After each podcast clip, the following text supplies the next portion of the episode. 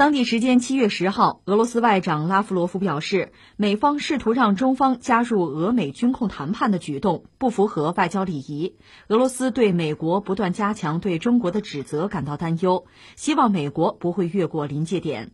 他还提到，尽管似乎可寄望于中国延续避免局势紧张的外交政策风格，但令人担忧的迹象表明，美国官方人士对华进行愈发强硬的人身攻击。拉夫罗夫表示，希望中美双方找到外交方法解决分歧。美国应该放弃其在世界各地惯常使用的诋毁和攻击他国的手段，选择坐下来谈判，承认中国是大国。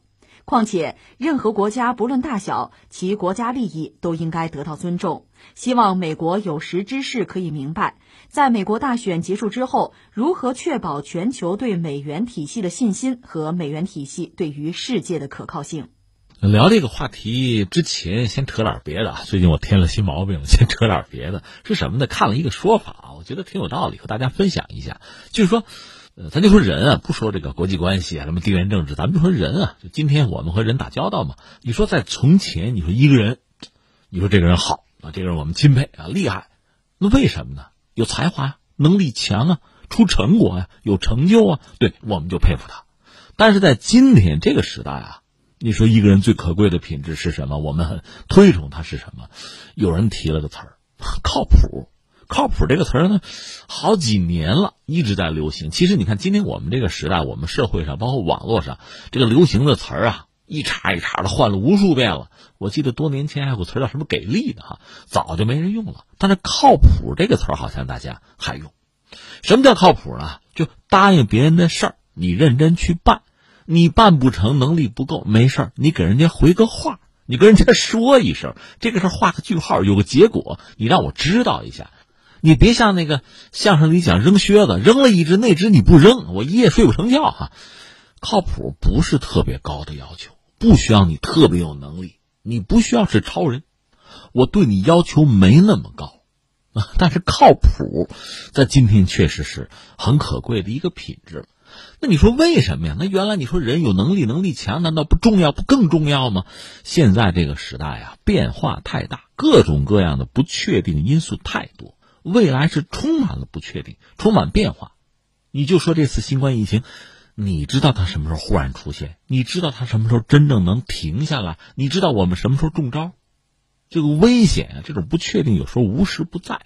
所以越是在这个时代，你说我能力不强，没事找别人帮忙，请教别人，网上搜一搜，可以弥补自己能力的缺憾。但是，靠不靠谱？这个。你找别人是帮不了忙的，这是你自己基本的品质，这是在就社会协作之中啊最重要的一个前提。那你跟谁合作，哪怕这人笨没关系，咱可以帮他，但他要不靠谱，他越聪明，他带来的损害可能越大。你说重阳今天天天天下怎么成了思想政治课了？不是，你不觉得人在这个社会上是这样？咱们一个基本的但是很重要的要求，你靠谱啊。国家也是这样，你不觉得？那大国更得是这样了，你得靠谱啊！你知道我想说什么对吧？那翻回来我们再讲这次，呃，俄罗斯外长拉夫罗夫，他是有针对性的。这就说到这个军控，这说到美国最近吧，就军方嘛，我们讲吧，两件事儿，一个是美国国防部网站刚刚发布他的这个防长 ESPO 关于美国国防战略实质成果的一个讲话，说到底还是把中国、俄罗斯列作是美国首要的战略竞争对手。人家话说的倒很直白哈，其实几年前，美国军方就是这个态度。那中国方面的回应呢，就是发言人赵立坚，他就说美国官方官员这种谈话呀，提到的这个美国二零一八国防战略报告啊，充满冷战思维和零和博弈过时的观念，渲染大国战略竞争与时代潮流格格不入，犯了根本性的错误。这话也不客气，很直接啊。这双方是一个回合啊，你来我往。还是这位赵立坚先生答记者问的时候，记者问了这么个问题，说美国的国务院的发言人不是国防部了，国务院了，说欢迎中国有关同意参加军控谈判的表态，将邀请中方参与下阶段三边谈判问题，请中方评论。赵立坚就说呢，中方反对所谓三边军控谈判的立场是十分明确的，美方也完全清楚，但是还是纠缠不清。不惜歪曲中方立场。然后我们奉劝美方尽快积极回应俄方关于新削减战略武器条约延期的呼吁，在此基础上进一步削减庞大的核武库，为其他核武器国家参加核裁军谈判创造条件。你说听晕了啊？听晕了。这个你得结合刚才我们新闻里讲这个俄罗斯外长拉夫罗夫他那个表述，可能才能搞清楚啊。我给你讲一下啊。美国和苏联当年冷战，对吧？一方面是冷战，双方带着一帮小弟，两大集团嘛，呃，在冷战。与此同时呢，双方也有一些关于裁军方面的谈判。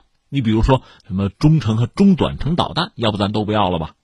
有个中导条约吗？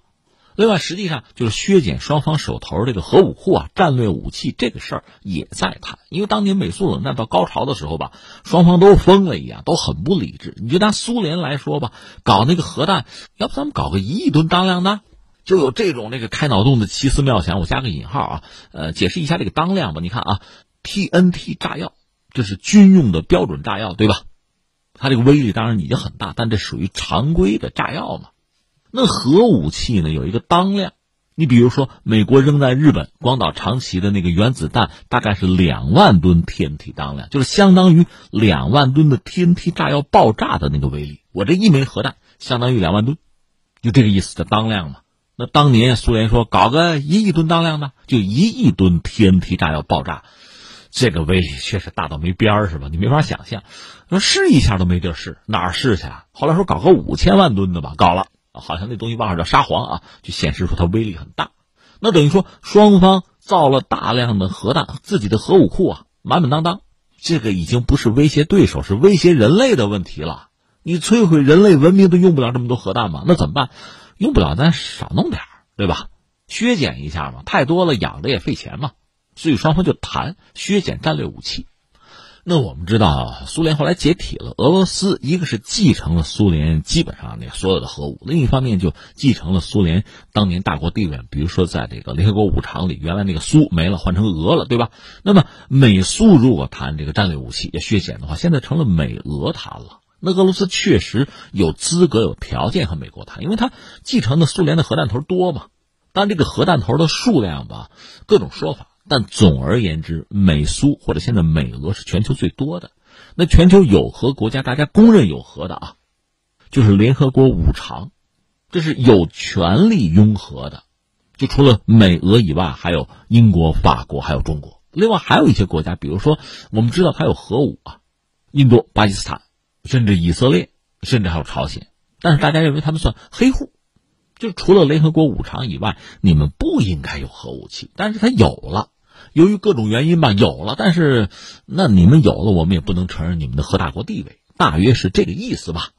所以你看，这些国家拥有核武器有这样那样的目的吧，放在一边不论啊。联合国五常大概也得分两个层次，最基本是两个层次，就是美俄是一个层次，核弹多嘛？你像英国、法国，包括中国，这个核弹头数量总的来说不足以和美俄相提并论，少嘛。尤其是中国，在五常里，我们拥有核武器是在一九六四年爆炸第一颗核弹嘛，而且我们当天就宣布，我们就是为了自卫，我们不会首先使用核武器自卫嘛，迫不得已嘛，核反击的时候才用，我们也不会对无核国家使用核武器，我们不会搞核讹诈那套东西嘛，这是我们，你说这是个姿态吗？一方面它确实是个姿态，另一方面也是实事求是。因为你搞一个庞大的核武库，你要花钱的。我们也不想花那么多钱，我们要的是有，要的是自身的安全。但我们不想和任何人搞核竞赛。当年嘛，六四年嘛，那是美苏搞核竞赛的时候。但是你说作为一个大国，你又不能没有这个东西，这是我们的立场。到现在基本上我们也没有见到这个立场有变化啊。行，放在这儿。那下面我们说呢，美俄之间是签了削减战略武器的条约的，但是任何一个条约，你知道它有一个有效期。你比如说开放天空那个条约到期了，咱们还续不续？美国说我不续了，我退出。这美国一向退群嘛。那现在涉及到这个新削减战略武器条约，是不是到期？到期能不能延期啊？俄罗斯就说咱延期吧，咱谈一下这事儿啊。美国说不不要谈，把中国拉进来吧。为什么呢？他认为中国是自己重要的战略竞争对手，对不对手的放在一边，这是你美国自己国家战略，你自己定的是你的事儿。但是我们说美俄之间这个新削减战略武器条约，延不延期、续不续约是你们俩的事儿，这没我什么事当时谈的时候你可没叫我呀，这是一个。再有一个，众所周知，虽然我们现在没有看到说中国，呃，明确的核弹的数量，但是肯定比美俄要少得多，恐怕比英法也要少。在这个状况下，你说谈单把中国拉出来，你什么意思啊？怎么没见你拉英国、法国呀？所以中国方面态度有一个说这样啊。你要是就是美国，你啊，你核弹数量要降到和中国一致，那咱可以谈了。说白了，你降不降？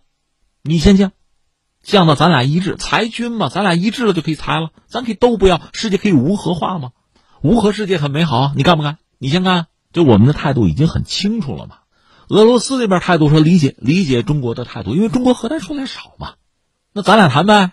就俄罗斯找美国，美国说不行不行，拉着中国，而且前不久都做到什么手段，很下作了。就是他们谈吧，还弄个中国国旗，就放到现场。那你国旗弄得还不对，这就已经很无聊了，这种手段已经很无趣了。那么这次又讲这个，所以俄罗斯方面，就是他的外长拉夫罗夫站出来，就给了美国两句，几个意思吧。一个就说，你看啊，俄美军控，咱俩谈，你断章取义，你把中国非拉进来，这个不合外交礼仪的。那你说中国不高兴，那我俄罗斯还不高兴，你还不尊重我呢？你把中国拉进来，你跟我商量了吗？对吧？这是一个。再一个就是说，你美国官方对中国的这种攻击呀，很强硬，大家听着很不入耳吧？中美双方呢，应该找到外交方法解决分歧。美国你要放弃在世界各地惯常使用的那个诋毁啊、攻击他人呢、攻击他国那种手段，你应该坐下来谈，承认中国是一个大国。而且任何国家不论大小，人家自己有利益，你得尊重啊！你看 拉夫罗夫给美国人上一课，教你做人，就这意思。感慨一句吧，呃，初中学历史就不爱学近代史嘛。帝国主义瓜分中国的狂潮，你看我们是受害者，没人跟我们商量，列强在一块偷偷的门一关啊，密室里捏咕捏咕，然后就就把利益就分了。那我们中国是一个什么角色？就是一个被动的被宰割的角色呀。这种角色在今天，在国际政治的博弈之中，你还能够看到。有的时候真的是有非常多的感慨啊！你想，从那时候到现在这么多年，试了多少种道路啊，付出多大的牺牲，终于有了今天能够保护自己。甚至我记得普京说过这句话吧：就今天的世界，真正拥有国家主权的国家不多，中国算一个，很不容易，好好珍惜。第二，我们要说呢，就是回到节目开头我聊的那几句话，靠谱。一个大国真的要靠谱，这是最基本的。你要不靠谱了，我记得《西游记》里边这孙猴子那有句话吧：“人而无信，不知其可呀。”你要不靠谱了，说话不算数了，没有信誉了，那就不知其可呀。可我们知道，美国退了很多群了，撕毁了很多协议了。现在你说，一个是说跟俄罗斯谈这个新削减战略武器的条约。还要把中国拉进来，就是你值不值得人信任？你还有没有足够的声誉？这已经是一个问题了。所以我们看到现在的状况啊，中国的态度很明确，听得懂听，听不懂问，对吧？放在这儿。那么美俄之间，我们知道美国其实之前已经在做一些小动作，就说它的核武库，一个是足够庞大，第二呢，它一直在推动一件事情，就是这个当量啊，就核武器的当量啊。让它低当量、微当量，这样这个核武器的威力让它降低、可调。你说那啥意思？以前不是追求核武器的这个威力大吗？对呀，威力大你不敢用啊。现在我追求这种可调当量、低当量、微当量，我就可用了。我在战场上做战术使用啊。美国在搞这个东西，这已经是引起整个世界的关注和恐惧了。那你美国在做这个事情的时候，你打过招呼吗？你问过吗？你看看别人同意不同意啊？你不就做了吗？另外，不说核武器，还有另一件事情要说，就是说所谓呃导弹防御系统，有什么国家导弹防御系统啊、战区导弹防御系统啊？它是什么意思呢？就是比如说俄罗斯，它有自己的核武库，对吧？有大量的这个弹头、核弹头。那你要把这个东西运载到美国的本土，你不需要弹道导弹吗？不管是陆基的还是用这个潜艇发射的，都需要这个东西。那美国呢？等于说是自己在自己的本土，包括本土之外，在他的一些盟友啊，就盟国啊，军事基地，一直在部署这个拦截系统，甚至这个拦截系统到东，比如罗马尼亚，预警雷达，比如萨德，就部署到韩国，他已经把这个系统整个修到了俄罗斯甚至中国身边。那意思就是说，咱们本来都有核弹，都有弹道导弹，都能确保摧毁对方。但是现在我搞了一个金钟罩啊，我铁布衫了，你导弹一发射，一出你国境，我就可以拦截了。那就是你打到我的这个能力在被削弱，可是我能打到你啊，这又是一种不平衡、不对称。所以你现在说什么削减战略武器，原有的战略平衡，大国之间核威慑，美国这么搞来搞去，这个威慑已经在下降。就相互威慑呀，就原来的核平衡已经被打破。美国做了这个事情了。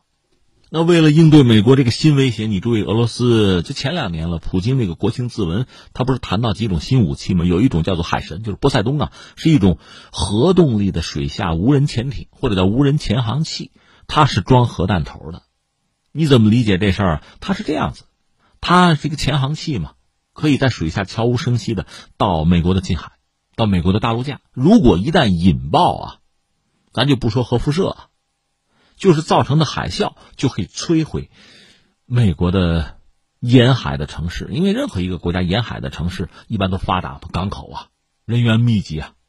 那俄罗斯现在就是有这个东西，应该是今年试射，不知道这个新冠疫情是不是对它有影响，但是今年应该就是能够搞出来。那什么意思？就是绕开美国的你什么雷达预警。我水底下走，对吧？你什么拦截系统？拦截的是弹道导弹，我这不是导弹，我这是水下无人潜航器。其实你看，美俄之间这种核竞赛吧，始终在进行。这一纸条约能不能限制住双方？这真是一个让大家可发一笑的话题。这时候你把中国拉进来有什么意义？你们俩自己谈去吧。那最后第三呢？我觉得还是要回到美国。美国我 现在觉得是陷入一个巨大的悖论之中啊！你看，一个你如果真的拿中俄作为主要哈战略竞争对手，你还要确保自己什么全球霸主的地位。那好，你如果还想继续做全球霸主的话，你一定要为这个世界提供公共产品。霸主吗？领袖吗？头吗？你要提供公共产品，你要负起责任来。你负责任吗？你没有。特朗普明确说了，美国要优先，美国要第一，美国要强调自己的利益，不再当世界警察。但你要不做这个霸主了，那你和中俄还较什么劲呢？你自己削减就完了吗？你还拉着别人干什么呀？你又不做这个霸主了，你看，说到底还要拔尖还要占便宜，又不想负责任，就这副嘴脸嘛。